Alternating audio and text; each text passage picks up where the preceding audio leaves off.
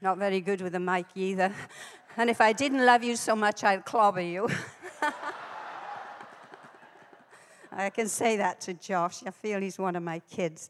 Anyway, it's so good to be with you today in the house of the Lord. And isn't it wonderful to be where the presence of the Lord is? Don't you feel his presence this morning? And uh, that's just wonderful indeed. While I was seeking the Lord about um, what to share this morning, some weeks ago I was going to go in a different direction. But uh, having talked to my husband, my great counselor, proud of him, thankful. Anyway, uh, we're going in a different direction, and we're talking about a subject that you all so love. We're going to talk this morning about spiritual warfare. Now, we don't love it, but we need to know about it. I believe we're in a day and age when we need to have a little more understanding about it.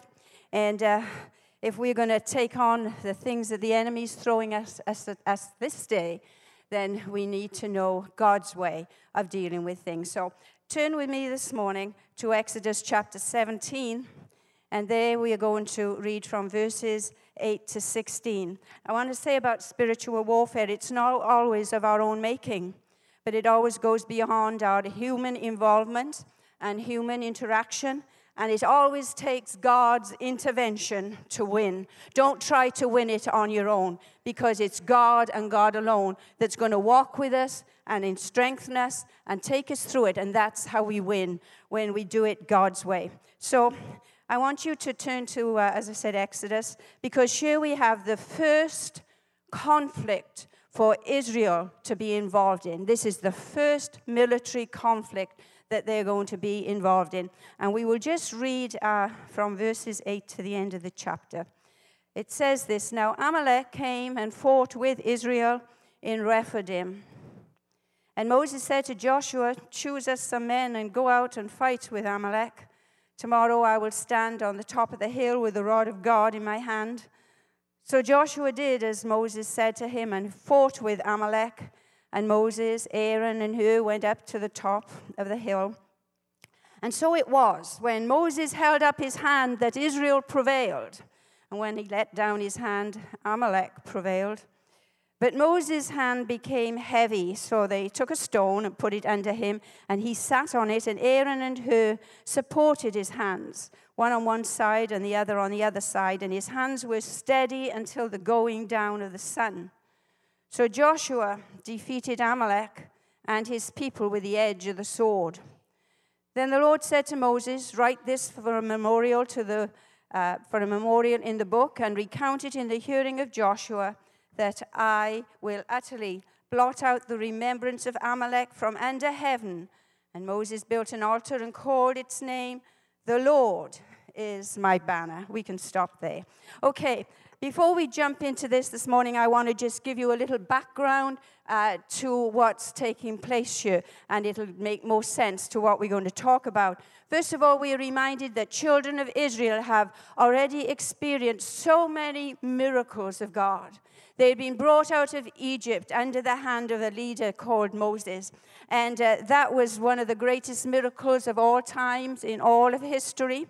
And then we come to Exodus 14. And there in Exodus 14, we see that incredible crossing of the Red Sea. They thought, uh, you know, that they were going to be taken and they were going to be defeated by the, uh, by the armies of Egypt. And so they come to the sea, and we know, we would love the story, we've had films about it, about those that sea just opened up. They walked through on dry ground. But as far as the enemy was concerned, they drowned in that sea. So we see the wonderful crossing. In chapter uh, 15, we find that we have this wonderful celebration, and rightly so. How many of you know there are times in our life we've got a reason to celebrate? And this was a great reason to celebrate. It had been a time they could praise God, they were singing. We see Miriam takes the tambourine and she takes off dancing with the women, and that whole chapter is about the wonderful celebration of Israel, and they had reason until we come to the end of that. And so we see the cross in the celebration, and then Exodus 15 22. It's been three days later after this wonderful celebration, and they've come to a place in the desert, three and a half days' journey, and they find there's no water.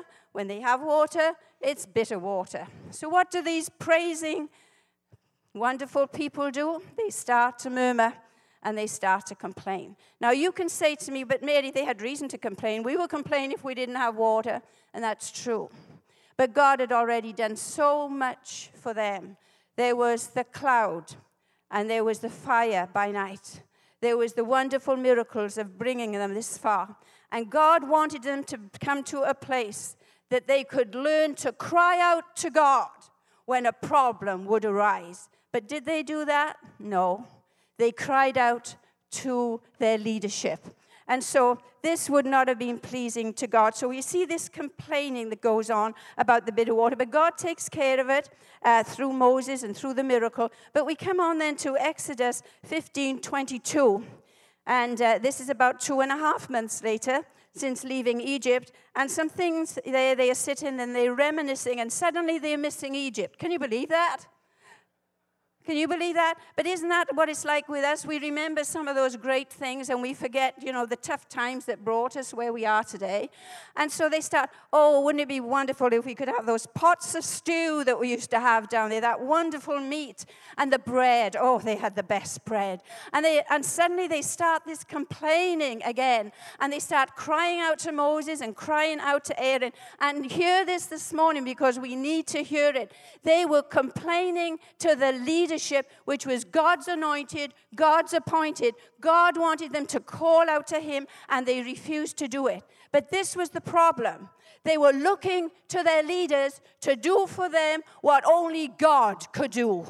That was a miracle. Now, hear that because we're living in a generation today when we're looking to our leadership too whether it's in the church or whether it's political. But sometimes we're expecting our leaders to do for us that would take a miracle and only God. And you know why it happens? God is waiting for his people to call out to his name and for God to do what he desires to do, especially for his own people.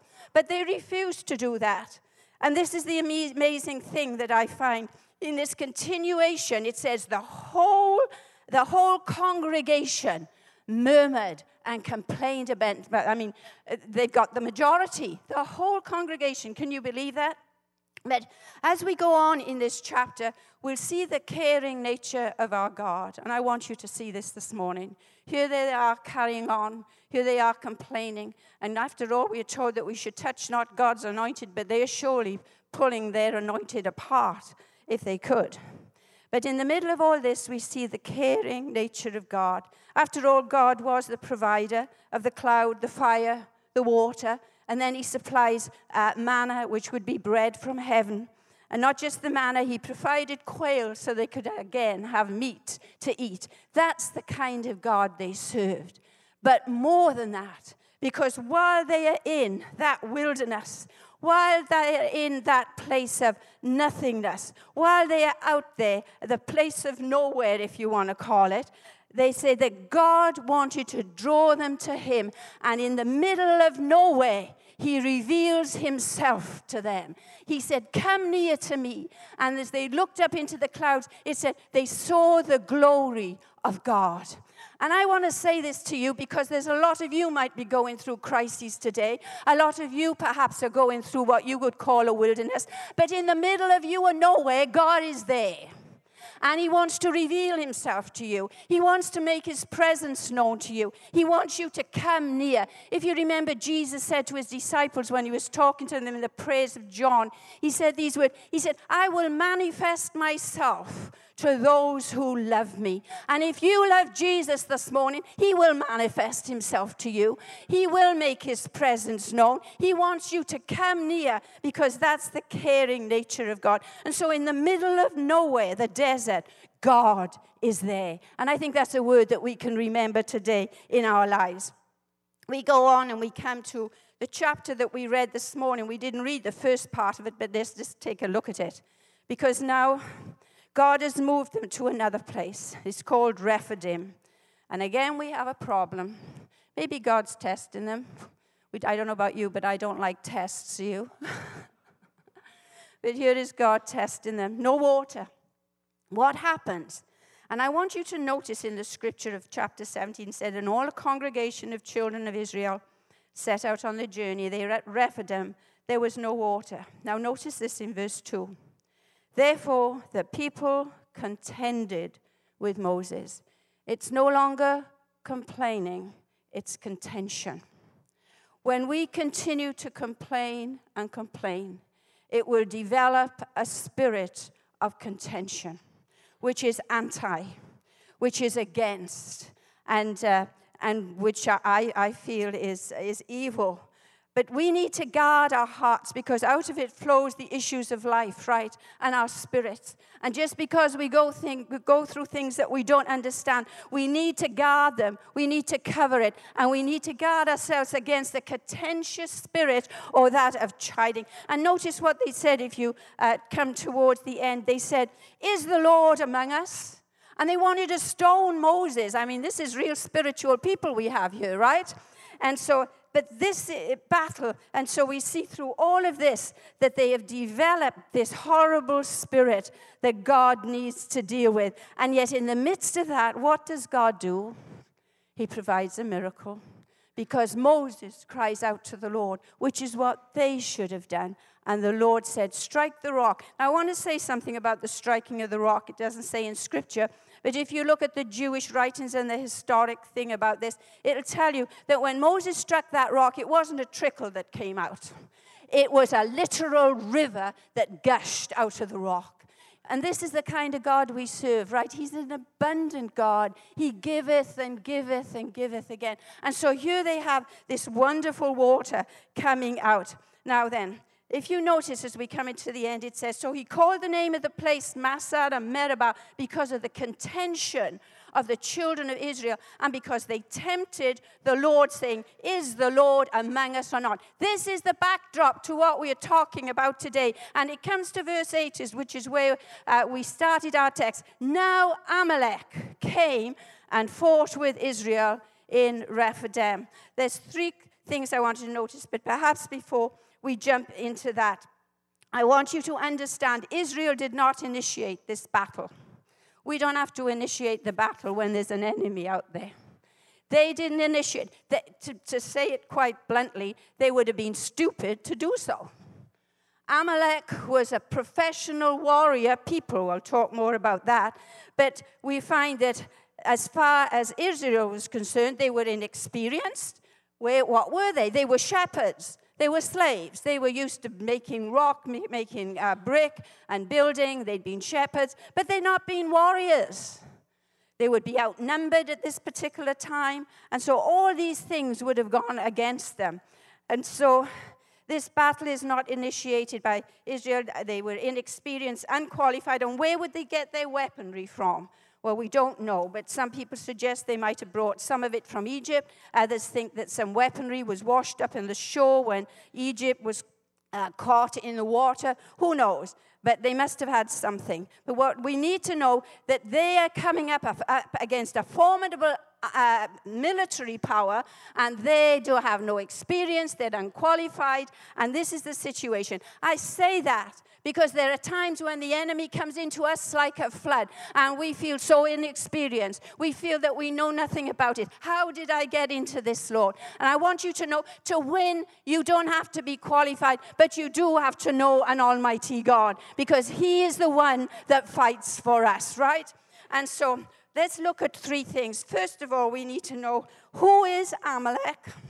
Then we need to find out um, uh, what, uh, what Israel is going to do, and we need to know why is Amalek going to come against them. So first of all, let's look at the first question. Who is Amalek? Well, the name Amalek means warlike. They were warlike not just in name, but also in nature. And so these are the people. Actually, if we turn to Genesis 36 12, we find out who they are. They are distant relatives. now, I don't think they're going to have a family reunion. And I, though some family reunions are a little warlike, um, I, I won't say any more about that. But we love our family reunions, don't we, Riley? I've got my granddaughter with me today because Stephen's in San Antonio and she's taking care of me, so I'm blessed. But, uh, but anyway, this is no family re- reunion about Amalek. But in Genesis, we find that uh, Timnah was a concubine of Esau's son. And she was the one that bore Amalek. And I said, she not just means warlike in name, but also warlike in nature. And so if we turn to Deuteronomy, also there's another description of him. He, he, was known to be evil. He had no time for God or for the people of God. He was an enemy to God's people. But in Deuteronomy 35, I believe it is 17 to 18, it lets us know there a little bit more about it. It says about Amalek, he did not fear God.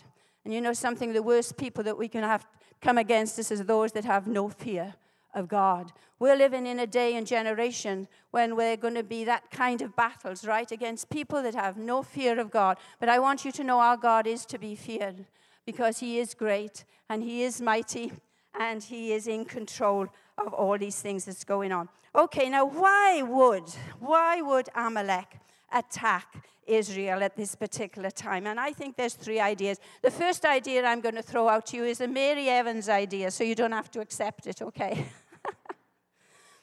but when we've looked at the background of this particular verse and we ask why, is it feasible that the contentions against God, the fighting against one another, the contention against God's anointed and appointed leaders, is it feasible because of all these con- uh, contentions and murmurings, and they just didn't seem to learn to do what they should have done, and they tempted God Himself? Is it possible that the Lord is saying, okay, you can fight against one another? I'm going to give you a real enemy to fight.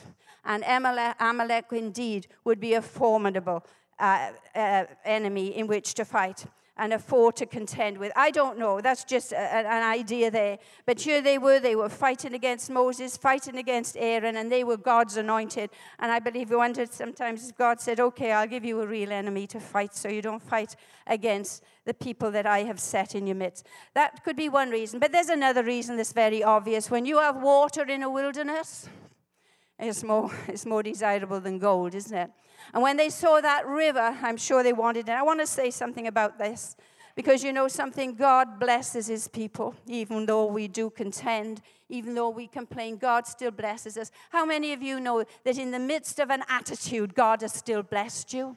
We wonder why, but in the midst when you're just, you know, God still ministers, God still comes through and with our needs and everything, as He did for these people right here. But you know something? When God blesses us, we need to understand this. We need to guard and we need to protect what God has given to us because the enemy wants what we have, church. You know, Brent was talking this morning about the great blessing that we have from our worship team and for those that faithfully serve in the choir and the orchestra or whatever ministry is in the church. But if the enemy could bring it down, he would. If he could steal it, he would. In fact, we know of people that singing for the world today that started at the altars of the church.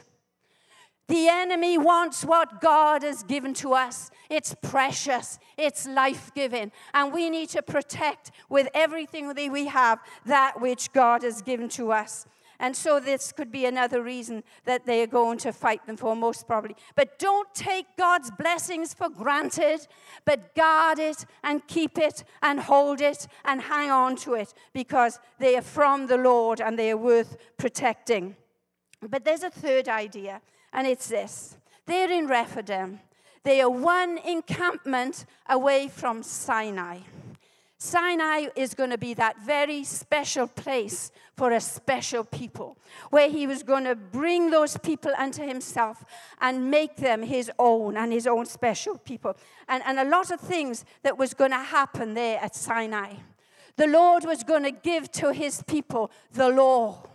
He was going to give them and show them how to build a tabernacle in the midst of a wilderness. And there in the tabernacle would be the ark of God's presence because he wanted his presence to be among them. He was going to dwell among them. He was going to form a priesthood there. He was going to make them a nation of kings and priests. He had a future for them, and he still has a future for us today. And you know something? Amalek wouldn't have known about that, but Satan did. And you can be sure of this if he can stop doing, stop us doing what God wants to do with us. Because God has a future for every one of you here this morning. God has something special for you. He wants to make you, He wants to mold you, He wants to uh, do something in your life so that you're going to be special, not just to Him, but to the world. And that was the idea of all of this. God has a special purpose for Israel there was something else about Israel too, because it was out of this people that he was going to form a generation and out of this and a genealogy in which Jesus Christ, the Messiah, would be born. How many times have we gone through scripture and seen the times that the enemy has tried to stop and cut off the different race and the different generation that Jesus was going to be born into? And so we ask, who is Amalek? And why is he attacking? But the most important question I want to talk about this morning is this What will Israel do? When the enemy comes in like a flood, what? It's not what, what will we do, it's what will God do. And that's what we find in this passage here. To overcome that which is bigger than us, stronger than us, mighty than us. How do we bring down strongholds? And I want you to know what, ha- notice what happens here. First of all, it's Moses that takes the initiative. And you know why? Because he's God's given leader. And that's what God's leadership does. He makes the decisions. And here, the first thing he said, and there's two things as, as we notice there's going to be Moses' role and there's going to be Joshua's role. He says, to, to Joshua, I want you to choose men. Now, I want you to know this is the first mention of Joshua. This is going to be the first battle for them to engage in. I don't know if they had a clue, but thank God God would fill them in, right? God was giving them their instruction. If you get your instructions from the Lord, it's okay, all right? Just remember that. And so the instructions are coming from the Lord through Moses. He requests of Joshua, I want you to choose men. According to the historians, he would have had about 500 men, and he would have still been outnumbered. Secondly, he was to command this military operation. That sounds a joke, doesn't it, for somebody who's been a shepherd and the slave, but never been a soldier. But he's going to be a soldier now, and he's going to have 500 uh, first time soldiers with him also. What an impressive army we have here. Choose men, he said. Secondly, he's to command this military operation. Okay. Then he's to contend with an enemy that's evil and experienced. And this is what Moses tells Joshua to do. And you know, there's no argument. Joshua must have been an incredible young man. Yes, sir. What do we find? It takes faith to do this kind of thing. So he must have been a man of faith. The second thing, he walked by obedience. And we need, if we're going to win any kind of spiritual war, warfare, we need to be obedient to what God asks us to do. And he did. He was willing to do that. We see him a man of fortitude and a man of fervency. That's the, what we see in a Joshua. But there were things required of Moses also. Moses, first of all, was going to climb well, some can call it a hill, some can call it a mountain. It depends where you live. If you're in Colorado, it'd be a hill. Right here in Texas, it would be a mountain, right? and so this is what Moses has to do. He has to climb that hill, and he's going to climb it with two men. Secondly, he's going to be cognizant of what's going on down in the valley.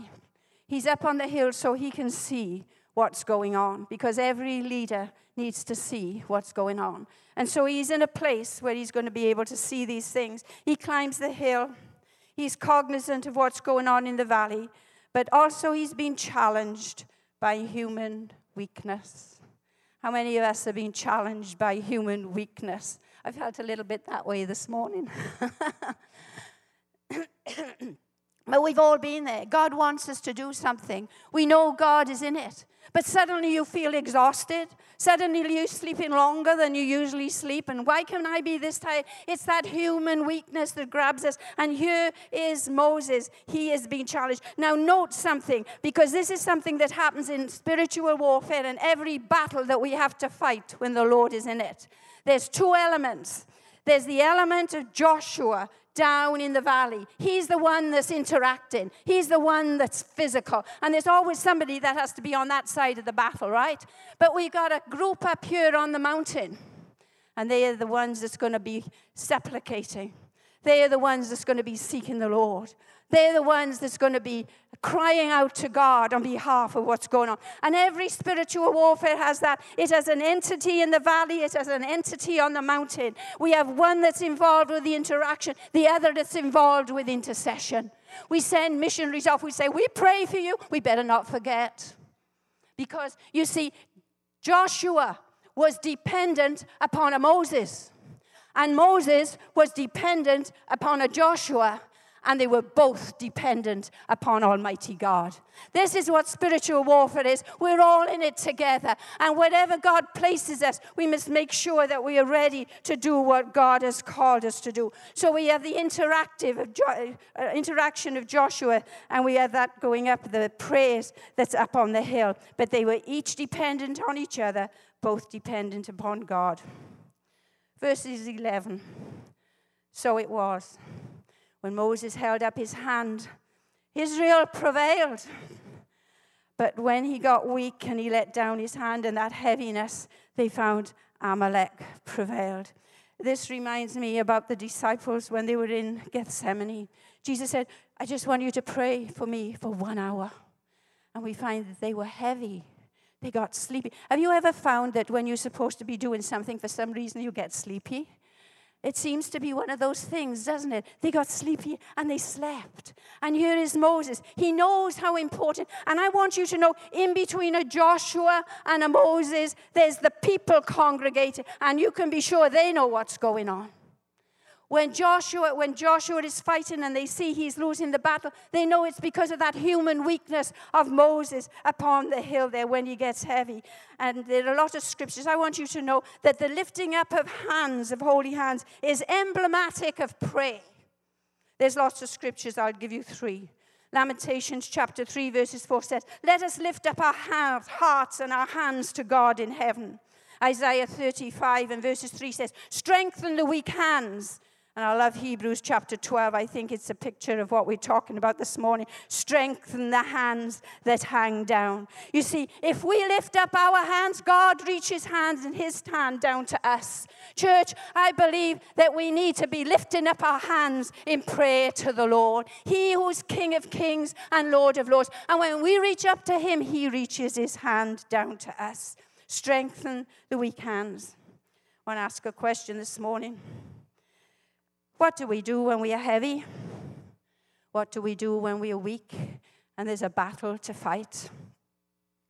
I believe, or I call it this, the one another ministry. I'm sorry, I hope you're not in this category this morning. I don't want to offend anybody.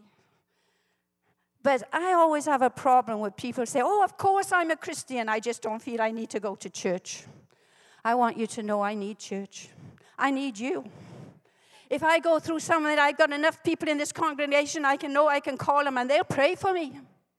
And I know people in this congregation, they go, when they're going through it, they'll call me and I'll pray for them. Isn't that what it's all about? Isn't this what our Sunday night prayer service is about? We send people out to the mission fields, we send them off on mission trip. Who's holding them up on the mountain? Isn't that what the church is all about? It's one another. So let's see what we have up on the mountain here we find, first of all, there's Moses. Moses is a prophet.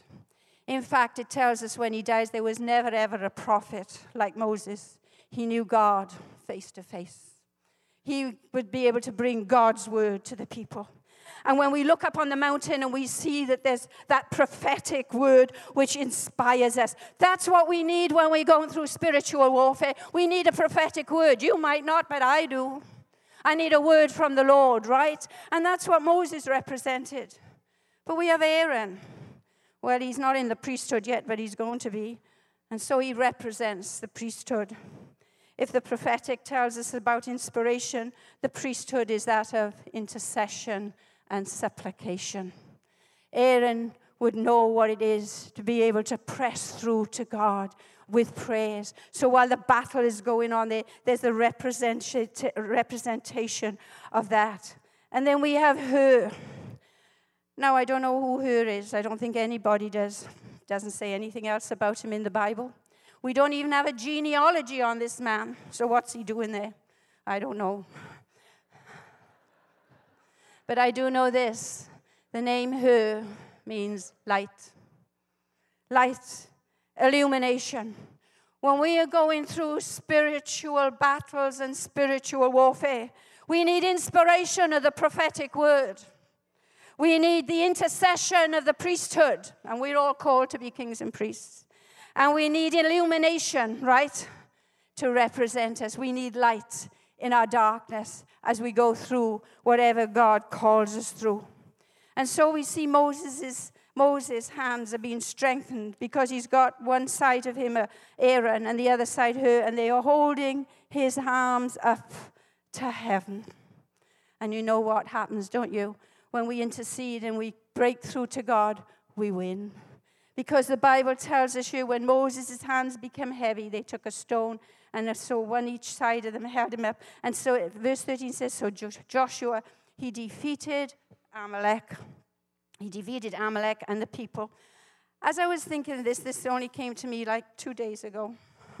and I thought, no, I don't need to go there, Lord. But He's brought me there, so I'm going to throw it out to you this morning. There's an incredible comparison here that I want you to see of the picture that I've presented you this morning about the spiritual warfare. And it's this In the Old Testament, we have Rephidim. In the New Testament, I want to take you to Jerusalem. We see Moses in Jerusalem, we see Jesus. Moses, he's climbing a hill at Rephidim. We see Jesus climbing a hill called Mount Calvary. Boy, you should have been there Wednesday night when we had an incredible sermon by Steve New. It was called The Portraits of Calvary wasn't pretty, but it was powerful. But we see then, we see Moses climbing a hill and we see Jesus climbing a hill. We see Moses climbing the hill and he's carrying his rod, the rod of God. We see Jesus climbing the hill and he's carrying a cross. We see, uh, we see, Moses, uh, we see Moses with an Aaron and a Hur, one each side of him. What a beautiful picture that is but we see Jesus with a thief on either side. We find that Moses and Hur, they help hold up the hands, the hands of, Mo- of uh, Moses because he was weary. For Jesus, his hands was nailed to the cross. That's what held him up. For Joshua, well, he defeated the enemy. This is the first battle, as I said before. But it's not going to be the last one there's going to be many more battles that Joshua and the children of Israel would engage with. But for Jesus, this would be the last battle. When he died, what was the words he cried? Say it! It is finished. Joshua would fight again, but for Jesus, the battle was over. The other thing is this when it was all over, Moses said, We're going to build a memorial here. I believe in memorials. We forget the things that we need to remember so easily, right? And they need it. And this is just like Jesus. He said to his disciples, I want you to remember me when you partake of the bread and the wine. This is why we have communion in the church, isn't it? Because we have to remember what he has done for us. Moses said, I want you to remember what God has done for you. And I'm coming to a closure. And it says, And Moses built an altar and called its name, The Lord is my banner. Church, do you hear that? The Lord was his banner. He knew that when he was up at the mount, it was because of God's intervention. It was because God was there that they won. It wasn't that the, Joshua was so experienced with the sword. No, it was God and it was God alone. He wanted them to remember that. And when we talk about a banner, it literally means an ensign or a pole. It was usually carried by a soldier and it gave identity to the rank. Get that picture. For Jesus, he becomes our banner. New Testament said, I am identified with Christ. That's what this is all about. And so, as I come to a close of this message this morning, I simply want to say this about the banner. Psalm 20, verses 5 says, In the name of our God, we will set up our banners. Isaiah chapter 5, 25 says, He will lift up a banner to the nations. But this is my favorite, and I want you to hear it. And it's this it says, Isaiah 11:10. In that day, in that day, a root of Jesse stands as a banner to the people. A root of Jesse. The root of Jesse was Jesus Christ, our Lord. He is our King of kings. He is our Lord of lords. It's because of him that we win the battle. Maybe you today are going through something. Maybe you feel in the wilderness or in a place of nothingness. I want you to know his presence is with you. God is there for his people. He wants to bless you, he wants to enable you. The second thing, this is what the church is all about. You don't have to go it alone. You might need somebody either side of you to hold your arm, and that's what, the, what we're in. It's a one another ministry reaching out. But at the same time, we realize that we don't forget the good things that God has done and that we have His banner over us. And so, our challenge today is that we are to live in the shadow of the cross, but also under the banner of Jesus Christ, our Lord. Amen. Let's lift up our hands to the Lord today, is it? Let's lift him up and praise him. Lift up holy hands. Your hands are holy if you belong to him. And let's just praise him. God bless you. Amen.